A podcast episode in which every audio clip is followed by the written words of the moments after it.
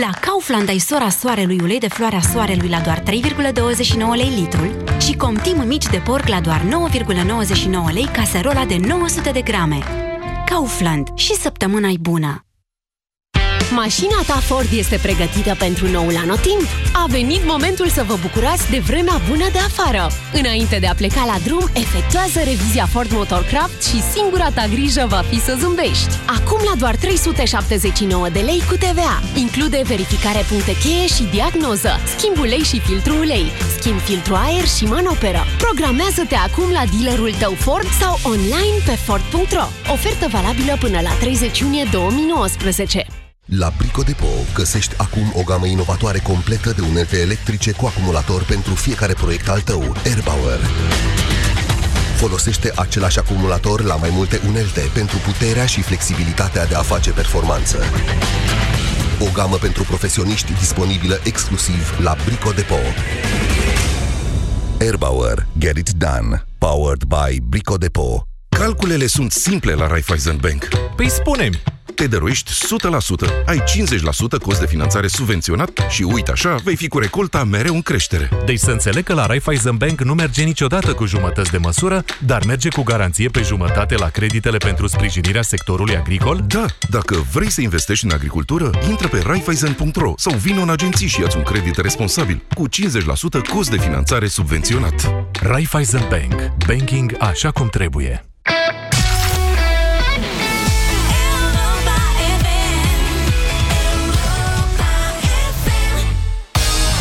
Avocatul Diavolului cu Moise Guran și Vlad Petreanu. Acum la Europa FM.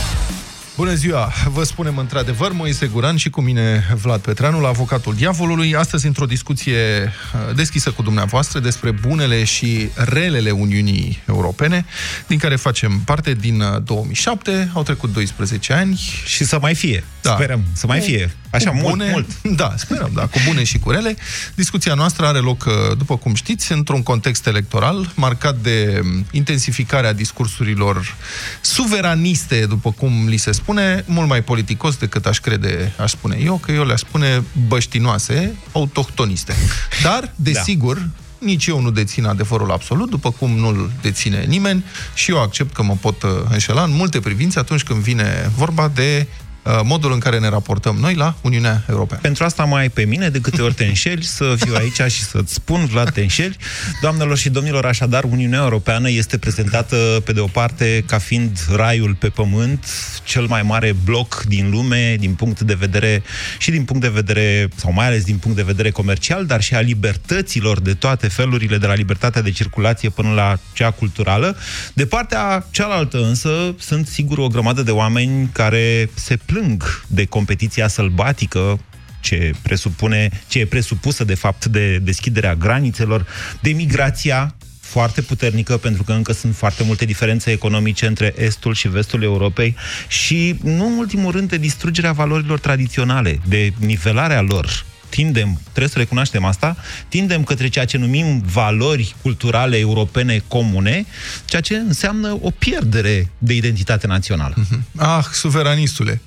Am adus argumentele și de o parte și de alta. Da, Dar dacă vrei cu... să joc pe suveranistul, eu pot să fac asta. ah, mi-ar plăcea. Dar eu am fost la cântarea României, am o educație, sau am avut o educație național-comunistă, ăsta este adevărul. M-am deșteptat mai târziu când am înțeles democrația, am înțeles și ce e greșit uh-huh. și, da, mi-am înțeles mai bine sentimentele. Ca să asta e foarte interesant. Eu nu-mi dau seama de unde vine totuși uh, acuzația asta față de Uniunea Europeană că uh, uniformizează sau că nivelează sau că masacrează identitățile culturale Există această acuzație Sigur. din partea suveraniștilor. Sigur, pentru că... Mă scuzați, așa... dar cred că niciodată în istorie n-a existat o structură suprastatală care să apere atât de mult uh, drepturile minorităților, să aibă programe pentru... Unitatea în diversitate se da, cheamă. Ăsta adică... e conceptul european, dar adevărul este... Chiar că... în, în, deci, mă scuzați, înainte de Uniunea Europeană, pe continentul ăsta, dacă era minoritate, era chiar în pericol de moarte.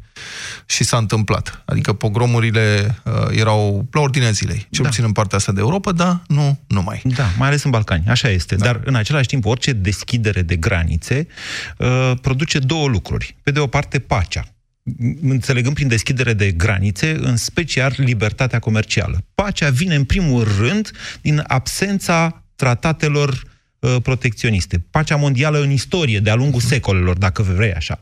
De aceea Uniunea Europeană a adus cea mai lungă perioadă de pace pe continent. Dar, în mod firesc și natural, atunci când oamenii ies din cochilia lor și încep să interacționeze unul cu altul, cum facem noi doi când ne întâlnim vinerea, de exemplu, tind să mai schimbe idei, să Mhm. mai ia, mai ia tu o carte, tu ce film ai mai văzut, știi? Și atunci încep, bineînțeles, să ajungă treptat, treptat la valori culturale comune. Dacă îmi dai voie să fiu eu suveranistul acum, am remarcat că ai spus că libertatea, eh, eco- că Uniunea Europeană a adus libertatea economică, aș eh, întreba, mă rog, cu ghilimele de rigoare, libertatea economică în favoarea cui?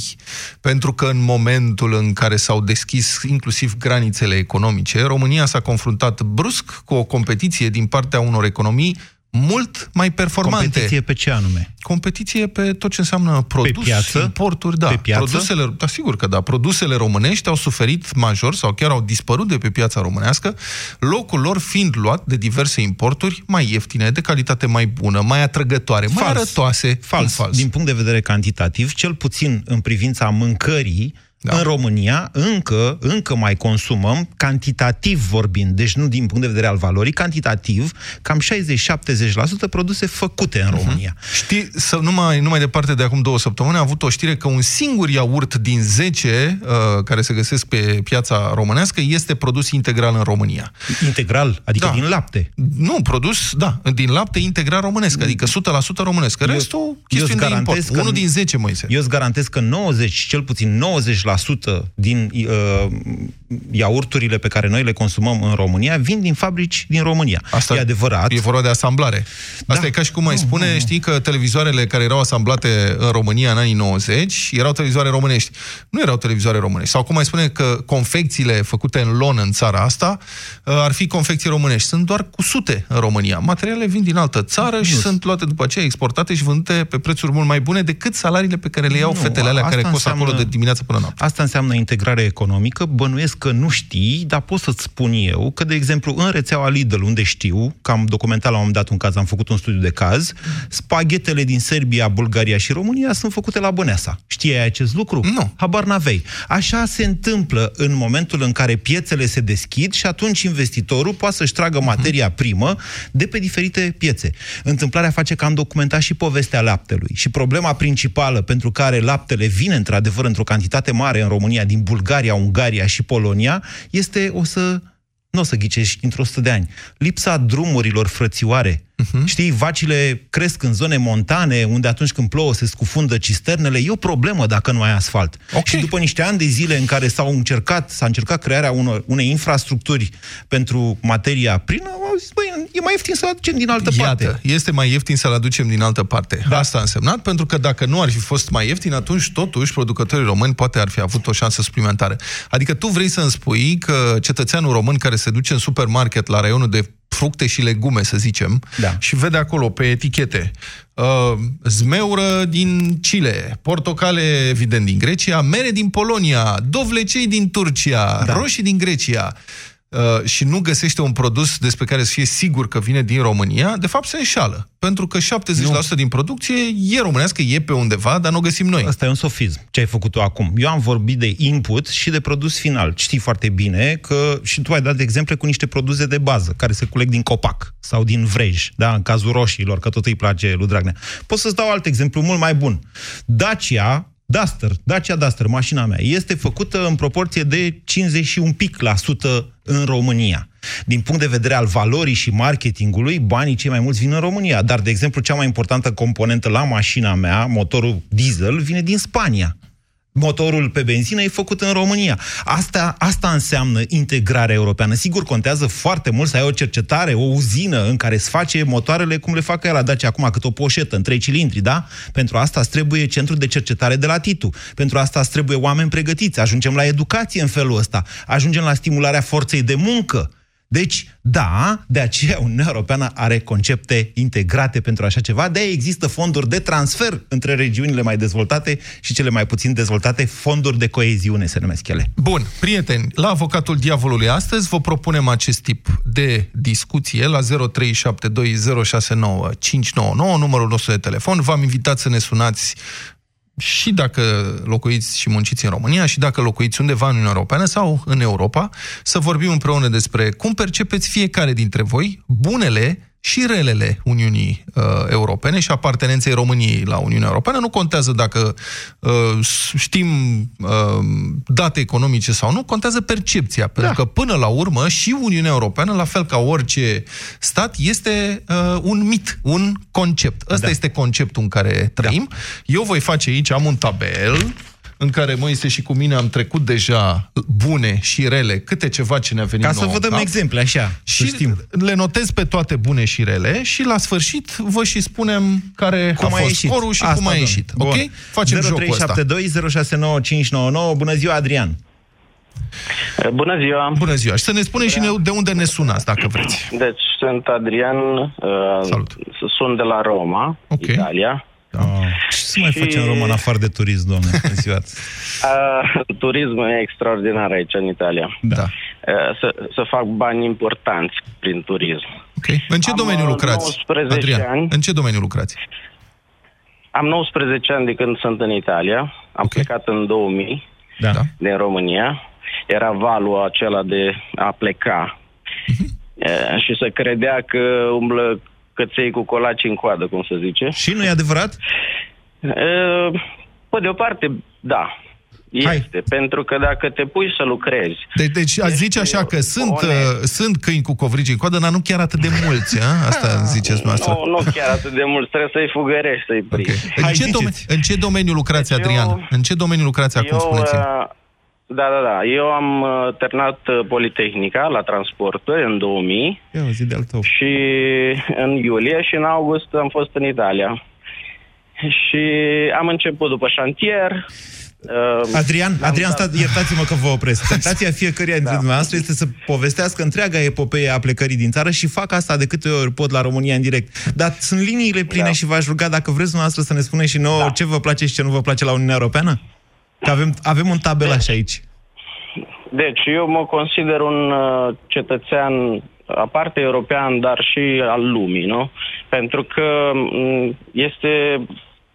Mi-a dat posibilitatea să-mi creez o familie, să am copii, mi-am cumpărat casă. Cine v-a dat um, posibilitatea asta? Serviciu. Nu, ce, ce serviciu? Dați singur posibilitatea inginer. asta? Ce serviciu aveți?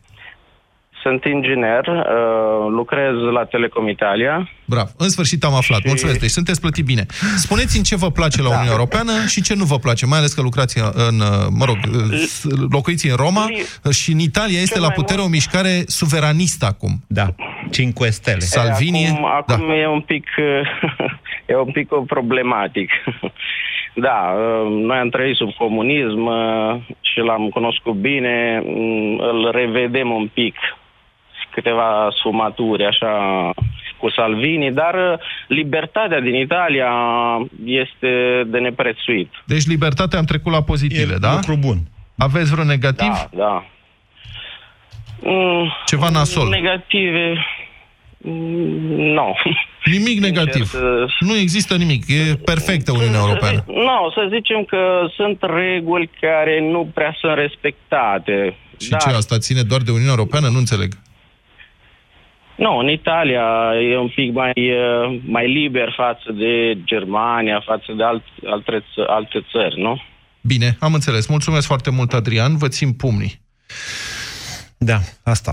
Hai, mai departe. Hai mai departe. Gabriela, bună ziua! Gabi, să Bună ziua! Da. Bună ziua! Bună. Vă sunt din Slatina, din Olt. Așa. Uh, deci, uh, cum Bibunii sau știți anterior, bancul ăla? Bibunii sau Pirelli? De unde sunați? Uh, vă sunt din, am spus chiar din Slatina, din Pirelli. De unde este chiar compania Pirelli, da, unde Așa. este poligonul industrial. Unde... Oltenii să prin repede, poftiți. Oltenii rămâne Olteni, corect.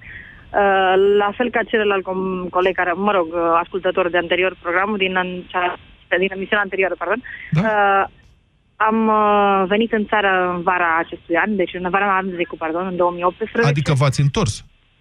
Da, m-am întors dintr-o problemă familiară. Deci am un an de zile, luat, Ok. am lucrat în Spania 20 de ani, Așa. în Ikea, în concret în, me- în mediul de marketing. Uh, a fost o problemă familiară, am revenit pe un an, deci am o, până în vara acestui an o să rămân aici, pentru că nu reușesc să mă integrez și nu văd nimic pozitiv în schimbarea României. Eu am plecat în 97 din, uh, din România. Ok. Uh, sunt multe de lucru la Deci România Țara este noastră. partea Uniunii Europene, la fel ca Spania. Periferia, Care ca sunt să diferențele? spun așa, Care sunt periferia, diferențele, Gabi?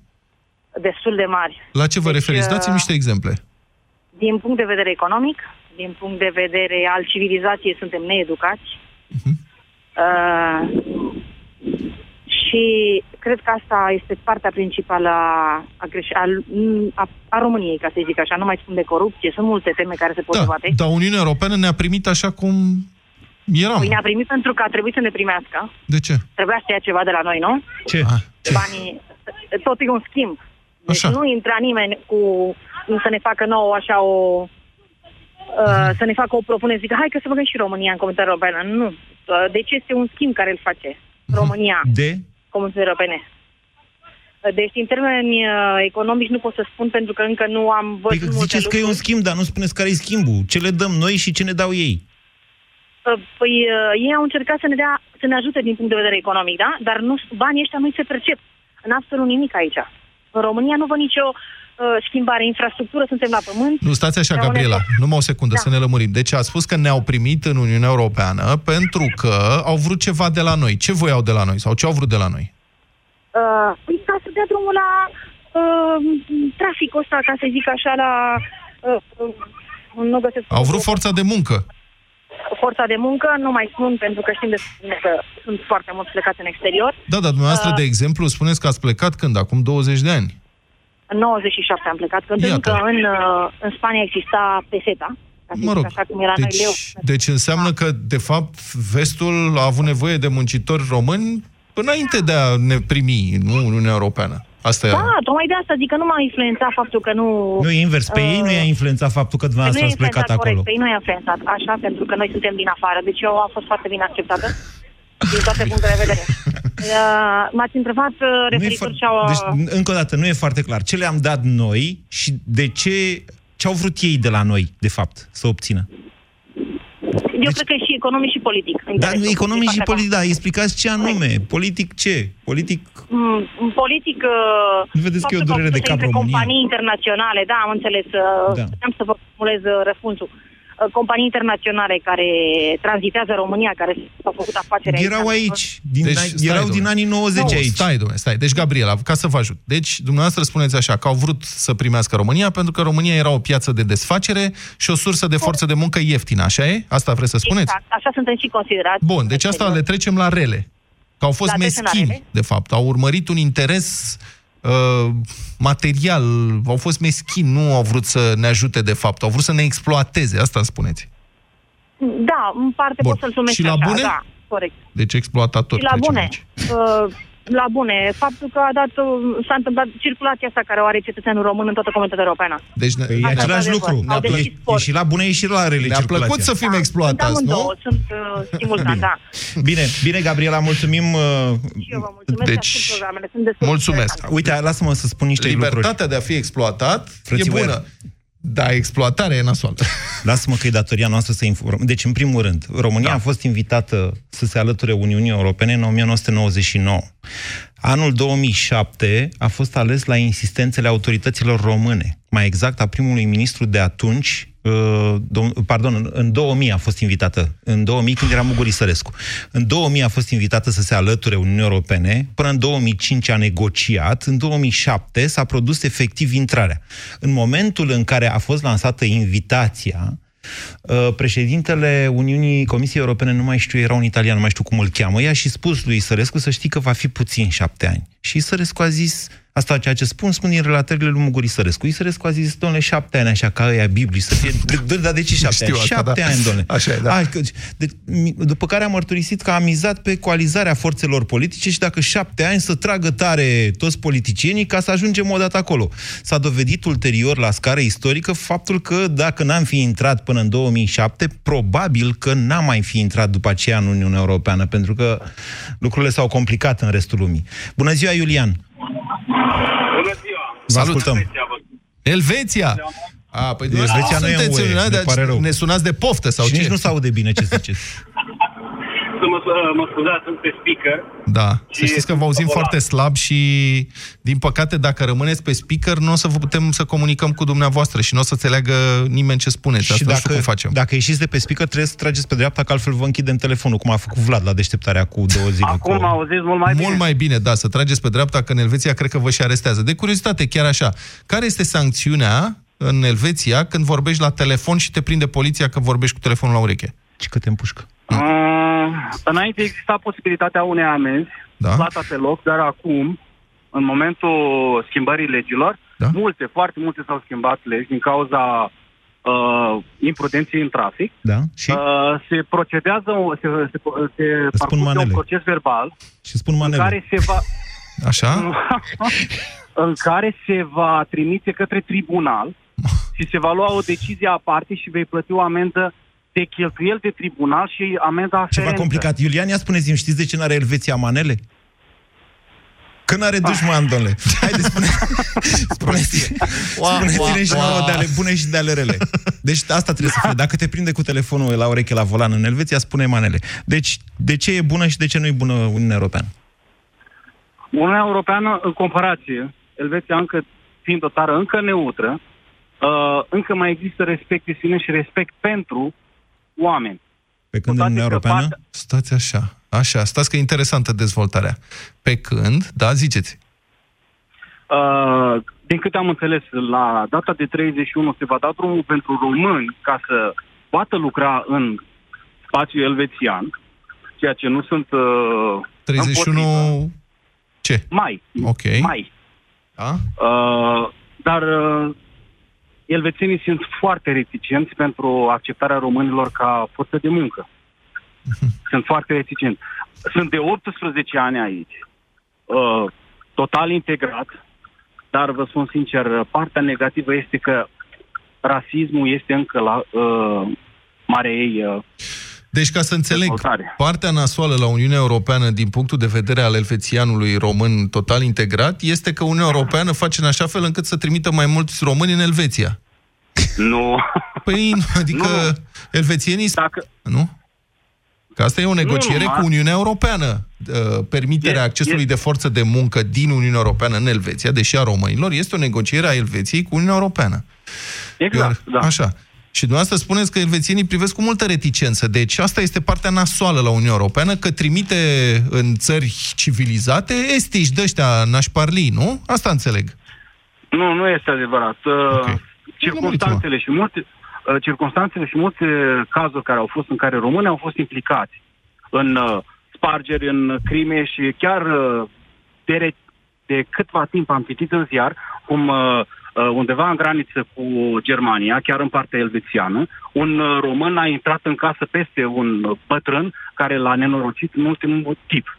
Bătrânul pe român sau românul pe bătrân, că nu se înțelege foarte Bun, bine. astea sunt incidente absolut regretabile în mod evident, dar se întâmplă, cum să spun, nu doar cu români. Se întâmplă peste tot, dar... Deci dumneavoastră de acolo din Elveția, domnule, sunteți speriat de venirea românilor? Eu înțeleg bine Nu. ce spuneți.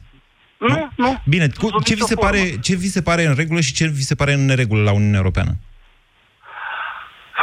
În neregulă, uh, în regulă este modalitatea de a se comporta cu persoanele în care, uh, persoanele care știu să, să se integreze și modul de a se uh, adapta țării respective și a accepta toate regulile care le impune un stat. Deci absența xenofobiei, ziceți, de fapt. Exact, nu, nu zice exact. asta. Ba da. Nu, spune valorizarea celor care respectă regulile. Nu, spune că te integrezi, nu să uită urât la tine doar că ești străin. Ai, Iurea, tocmai asta spune, că se uită urât la tine dacă Nu ești străin. spune că nu, nu se uită dacă respecti regulile. Nu, Ia ziceți domnul Val, Da. îmi permiteți? Vă rog, vă rog.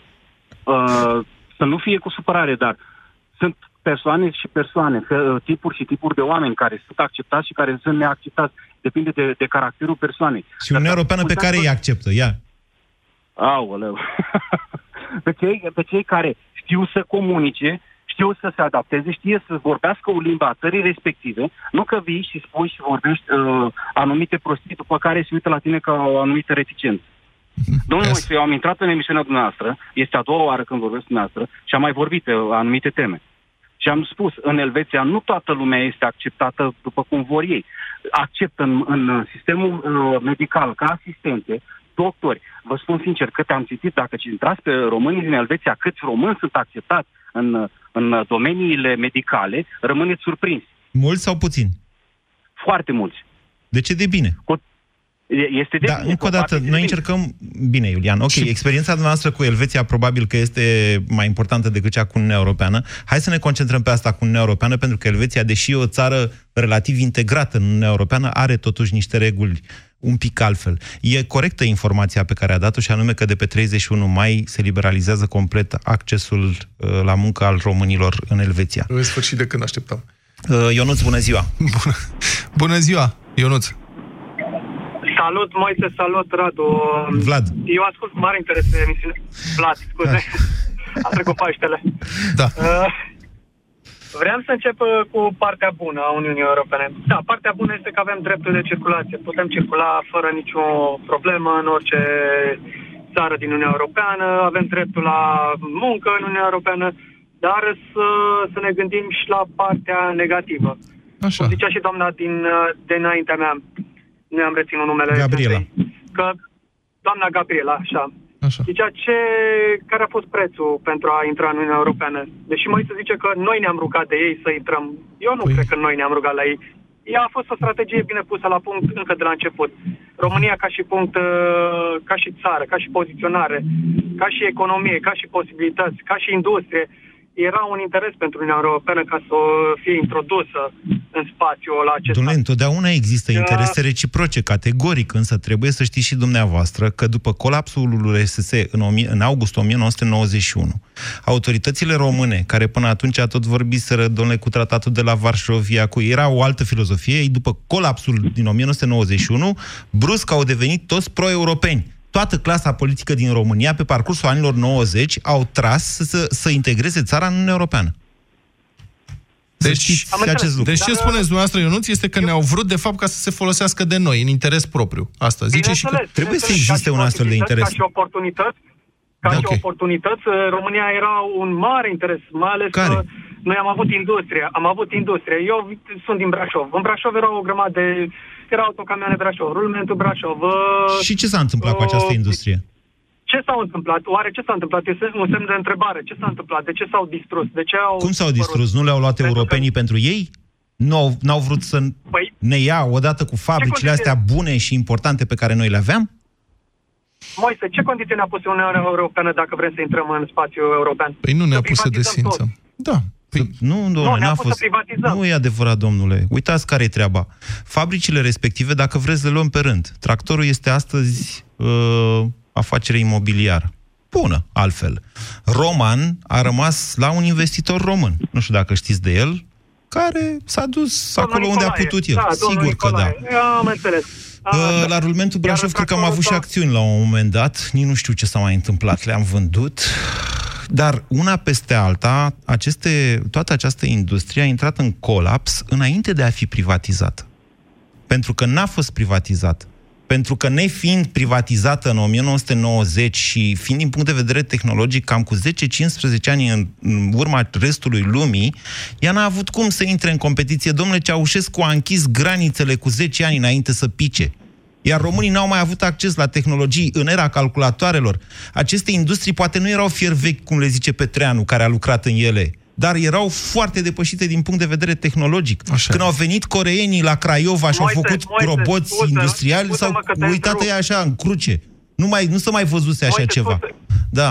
Scuze că te întrerup. Să știi că uh, urma să fie modernizată. Autocamioane Brașov au avut echipamente uh, care și s-a opus cineva? în funcțiune și Și cred că știi foarte bine, nu trebuie să zici Nu, eu cred că trebuie să ziceți dumneavoastră. Un proces de modernizare. Eu cred că trebuie să ziceți dumneavoastră, pentru că eu nu știu ce spuneți. Deci vă rog să spuneți dumneavoastră ce știți, ca să treacă Vlad acolo în eu tabel. Știu că, eu știu că este un documentar în care este prezentat foarte clar, în care sunt echipamentele cumpărate pe timpul lui Ceaușescu și urmau să fie montate, modernizate, dar n-au mai apucat să fie montate. Da. Știți cum asta fi ar să fie... Dacă, dacă ar fi luat-o vreo mare companie europeană să o fi închis, aș fi înțeles. Dar Roma în Brașov ia, ia și astăzi a unui investitor Da. român. Deci... Dar cum vă explicați faptul că, de exemplu, uzinele Dacia, care nu reușeau să vândă decât în România, cel puțin... 100 de mii, 70-80 de mii de Da, mașini au fost făceau. luate de un investitor 99. străin, de francezi, și sunt totuși un mare succes. care astăzi face acolo 350 de mii de mașini, din care 90% cam se duce în export. Da. Și din câte știu eu, ar putea face mai multe, dar n-au pe unde să le transporte. Nu, nu, nu. N-au, n-au extins tocmai pentru că n-au pe unde să le Exact. transporte, n-au mai făcut investiția de extindere Da. în România, au făcut-o în Maroc. Așa. Ca să înțelegeți, da, apropo de uh, valoarea, valoarea României, valoarea mea, valoarea mea, ăia ar vrea să facă mai multe Da, din mașini, păcate. dar n-au drumul, domne, pe care să le ducă, înțelegeți? N-au capacitate de, nu e banda transportoare de asfalt, nu e suficient de lată ca să mai ducă și alte Nu, mașini. nu. O, ei pleacă, deci de la, de la Mioveni pleacă un tir la 10 minute. Nu, deci nu le dau drumul mai repede Așa. pentru că se blochează Valea Oltului. Exact. În afară de transportul pe tren și cum mai fac ei, că mai duc și prin Constanța, da? Deci un tir acolo stă cineva și zice cât de când a plecat tirul așa, 10 minute. Hai, pleacă Următorul, următorul. da. Pentru că altfel se blochează Valea Oltului. Da. da, din păcate noi nu avem infrastructură, aici ne lipsește. Păi cum foarte din mult păcate? infrastructura. Cine vrea Deci să ne facă infrastructura aia? Că mă apucă nervii acum. Adică eu l-am votat pe Băsescu în 2004, domnule, pentru că a zis că face coridorul 4 european. Și suntem în 2019 și nu avem autostradă între Pitești și Sibiu. Ne-am și obișnuit, ne batem în joc, glumim cu chestiile astea deja. Prea mult. Am... Ia Da, să vreau- vină vreau să Juncker mai ăla. întorc un pic. Băi, Juncker ăla, Stai, de ce dom'le, nu să s-a pus, lăsăm. mă, să-i fi dat o lopată ieri la Sibiu, să o ia încoace cu autostrada către Pitești, Gata, pe bune. Moise, hai să lăsăm pe Ionut să uh, argumenteze finalul. Am trecut aici la rele, ne-au vrut ca să se folosească de noi. Asta este ce ați uh, spus dumneavoastră. Vlad, Da. Uh, Da, vreau doar să mai zic, Vlad, Te rog. uh, la începutul discuției cu Moise ziceai ceva de produsele pe care se fac, uh, care se fac în țara noastră. Da. Și anume, eu am lucrat în producție de inginer și știu foarte bine că exact cum, cum uh, am văzut eu lu- cum stau lucrurile. Adică produsele sunt doar uh, îmbuteliate aici. Mhm. Ele, ele vin din afară, deci nu sunt produse 100% românești. Ele, de exemplu... Nu mai există vorbesc așa de ceva. industrie- Domnule, aveți și dumneavoastră telefon? Ce telefon aveți? A, pot să zic marca? Samsung. Ziceți marca. Da, ziceți marca, nicio problemă. Ce e? Samsung? ce? tocmai am zis, Ah, Samsung. ok. Samsung, ăla, e, tocmai am zis. ăla o avea totul corean în el, oare? Nu, Păi mai are, nu, sigur, într-adevăr- cu siguranță are și prin China și... Da, bine, mulțumesc, eu nu ți-am înțeles. Asta... Doamne, încă o dată, hai să înțelegem chestiile astea. În momentul în care ți se asamblează la tine în țară, tu iei beneficiu de marketing, care în zilele noastre, asta e o mare problemă pe care românii n-au înțeles-o. Schimbarea asta a paradigmei din anii 70, n-au înțeles-o cu industria care, sigur, e importantă, dar în momentul în care lumea s-a dus către economia de consum, marketingul înseamnă 75% din bani. Deci faptul că ți se asamblează la tine e o mare șmecherie. Că strec, strec toți banii lui Renault pe Dacia prin România, uh-huh. că Dacia vinde, din, pleacă, îți pleacă producția din România. Și după aia din România ți se duce în Spania o parte. Uh-huh. Era mai rău dacă tu făceai 90%, să zicem, din mașină aici și o trimiteai în Spania și din Spania unde îi puneau 10% să-ți plece de acolo mașina. Știu eu o țară unde totul se produce local. Corea, Corea de Nord. Da, totul e Se local. Și vinde, cred, destul de local. Da. Nu, nu, uite, Samsung are fabrică în Corea de Nord, știi? Ah, nenorociții. Pe zona aia de graniță Da. vin lucrători din Corea de Nord și lucrează la produse Așa Samsung în regim Da. controlat militar și produsele alea ies după aia prin Corea de Sud. Exploatatorii ăștia capitaliști nu poți să-i oprești. Ovidiu, Cine bună e ea? ziua! Ovidiu, Bună, bună. vă Ok, ascultăm. Ovidiu, da. Da, eu, eu, bună. Da, bune și rele la Uniunea Europeană. În primul rând, începem cu alea bune. Da. Libertatea de mișcare, că pot să mă duc uh, unde vreau, doar cu buletinul în, în Uniunea Europeană. Toată lumea spune libertatea de mișcare. Dar dacă în România, să zicem, ar veni un regim politic autoritarist, dar v-ar lăsa dreptul de circulație, tot ar fi bine, a? Asta sună în teorie. Nu o să vină niciodată așa ceva. Autoritarist? Mi-e teamă că suntem chiar foarte aproape de el și deja instituțiile statului, marea majoritate, au fost capturate. Da, mă rog, e o altă discuție. Da, Aici spuneți. totuși cu totul altă discuție. Bine. Deci cam asta ar fi cel mai important aspect Libertate al, de mișcare, am uh, trecut. libertatea de mișcare, da?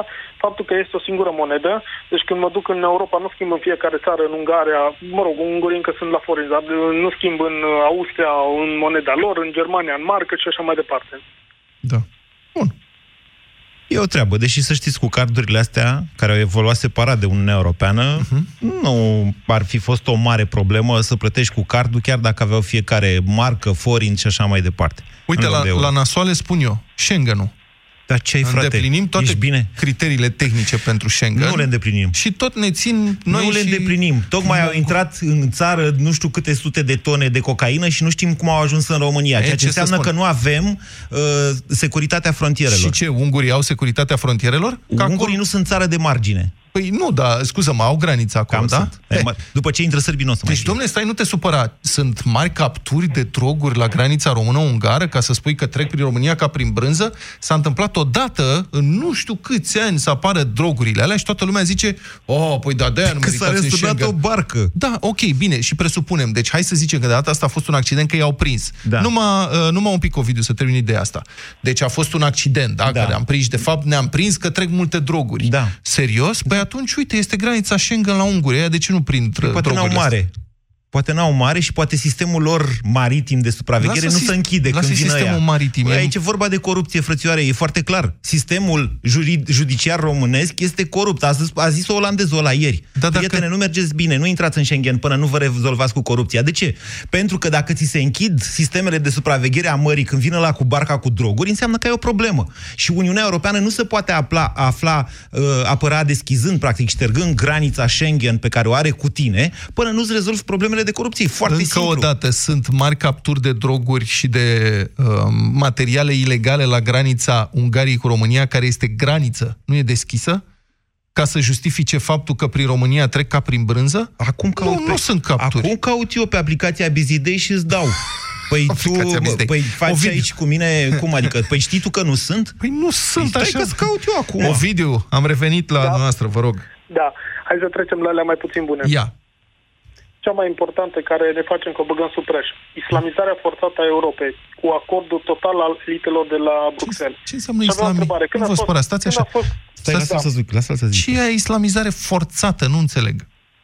Când ai fost ultima dată la Londra sau la Paris sau la Bruxelles sau la Berlin să vezi cum se schimbă dramatic, dramatic, se schimbă, institu- se schimbă locurile cu unde nu că sunt doar musulmani, uh, nici nu mai ai voie să intri tu ca și nemusulman acolo. Unde n-ai voie să intri? Călătoresc destul de des în Europa. Dumneavoastră remarcați faptul că sunt uh, mai mulți musulmani pe stradă pentru că au un port aparte. Dar asta nu înseamnă islamizare forțată.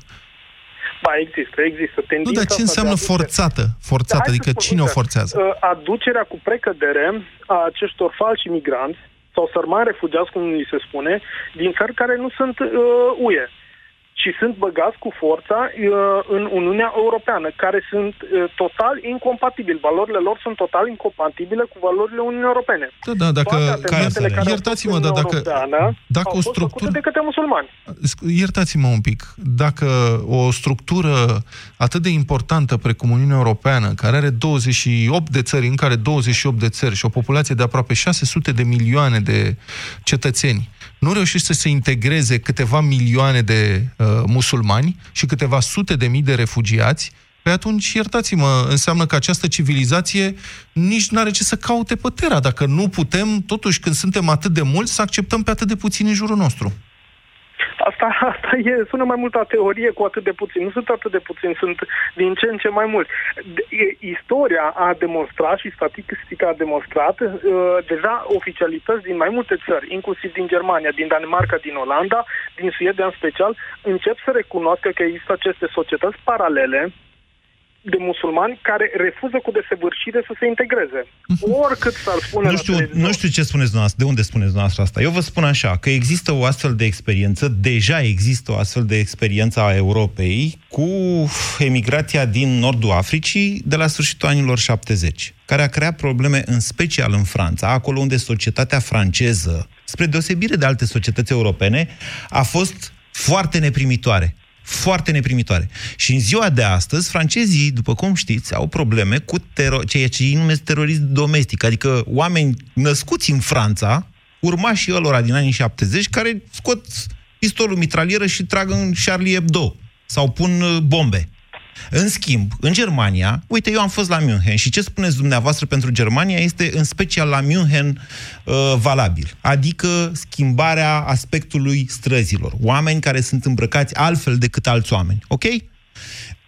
În Germania nu există această problemă de care vorbiți dumneavoastră. De ce? Pentru că sunt integrați. Iar Germania a avut această experiență cu marea migrație turcă de la sfârșitul anilor 70 și începutul anilor 80, pe care i-au integrat. Nu, și mai devreme. Și mai devreme. Și mai devreme, pentru că a fost Aș vrea să reconstrucția de după contrazic. război. Deci îi recunoști în continuare că sunt turci, dar sunt integrați, sunt copiii turcilor care au, Aș vrea să contrazic care au aici. venit atunci și s-au integrat și sunt nemți, nemți, nemți.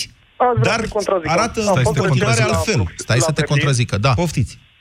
Am fost recent la Berlin și inclusiv ghida ne-a spus că au mari probleme cu turcii care sunt la treia generație, care mulți dintre ei nu vor să se integreze și nu vor să învețe limba germană. Cum se pot integra ea dacă nici măcar nu vor să învețe limba germană la a treia generație? A treia generație.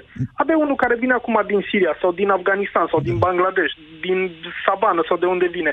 Cum crezi că se va integra ăla în Germania? Eu vreau să o contrazic pe ghida dumneavoastră și o contrazic cu niște cifre, niște statistici oficiale. 1. Germania are cea mai mare, o- printre cele mai mari ocupări ale forței de muncă din toată Uniunea Europeană. 2. Germania are cel mai mare n- uh, procent, 10%, de cetățeni, domnule, cetățeni care nu sunt născuți pe teritoriul Germaniei. Faptul că aduc din altă parte, și știm cu toții că Germania a fost problema acum în criza emigrației, că doamna Merkel a zis, veniți mă încoa. Și asta a dat peste cap toată Europa. Faptul că Germania, la intervale regulate de timp, deschide granițele pentru forță de muncă în special, chiar conștient de faptul că s-ar putea să aibă o problemă culturală Aici la aș vrea prima să contrazic generație, din nou. E contrazis de statistica economică. Germania este Da. forța cea mai mare a Uniunii Europene și în continuare Corect. probabil va fi la, la fel. Corect. Și, și din 2015, când a început uh, criza imigranțe, imigranților, câți din imigranții veniți în Germania uh, lucrează? Eu încerc Spun să vă spun că la generația următoare vor fi germani. Îmi pare rău, dar, Sirienii ăia. dar refugiații Asta e respectiv doar în trec... teorie. Numai o Asta e secundă, doar în Ovid. teorie. Practic că s-a dovedit cu turcii în Po- Germania. Pot să spun și eu ceva? Vă rog, domnule. Imigranții care vin ca refugiați, adică refugiații, au altă um, ritm de integrare și trec prin alte proceduri decât imigranții economici. Diferențele sunt mai mici sau mai mari? Să știți că există diferențe între catolici și ortodoxi. Cultura noastră de ortodoxi este diferită de cultura de catolici din uh, vestul Europei. V-aș întreba, evrei Stai. ar trebui să fie și ei cumva eliminați din... S-a uh, terminat emisiunea. Da, am înțeles, din Europa, pentru că sunt diferiți.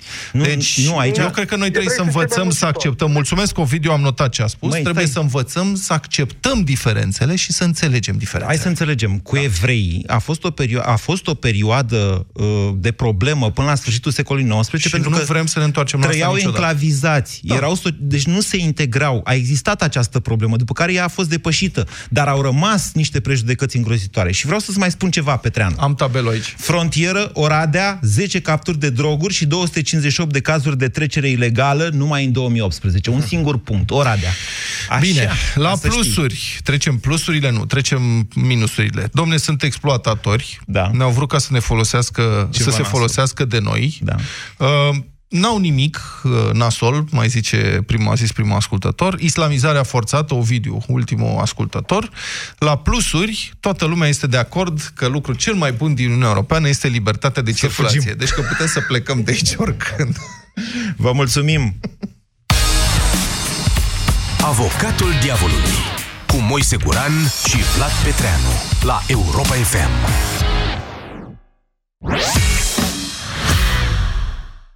Treci pe roșu sau aștepți verdele? Dreapta sau stânga? Pe scurtătură sau pe drumul lung? Alegerile noastre de azi sunt realitatea de mâine, fie că vorbim de marile alegeri sau de alegerile mici de zi cu zi. De 21 de ani luăm fiecare decizie cu gândul la viitor. Pornește alături de noi și câștigă pe toalegidrumul.ro. Fan curier, oriunde, cu plăcere. Aproape gata. Doar să iasă contractul din imprimantă și am încheiat. Deci, ce vreți să vă luați cu creditul? O ne schimbăm mașina. mă rog, ne schimbăm mașina. Și mergem cu ea în vacanță în Portugalia. Mereu am vrut să vedem oceanul. Din mașina visurilor noastre. Oricum trebuie testată la un drum lung, așa am că... Am o școală de surf. Plănuiești, te răzgândești, te inspiri, faci pasul. Pentru tine există creditul de nevoi personale Expreso cu dobândă fixă de la 7,29%. BRD. Tu ești viitorul. Mereu aceeași situație. Atât de multe haine și nu am ce purta. Intră pe bompri.ro. Găsești tot ce-ți dorești de la rochi la bluze pentru fiecare ocazie. Ai livrarea gratuită la toate comenzile de peste 99 de lei. Bompri, it's me. Ani de răsfăț. Încăldura familiei. Ani în care Motan reduce facturile de gaz și electricitate prin costuri de funcționare mici. Centralele Motan MKDens vin acum cu garanție extinsă la 5 ani. Produse de Chiober, centralele Motan livrează confort și siguranță familiei tale. Pentru o viață sănătoasă, respectați mesele principale ale zilei. Europa FM, cea mai bună muzică de ieri și de azi.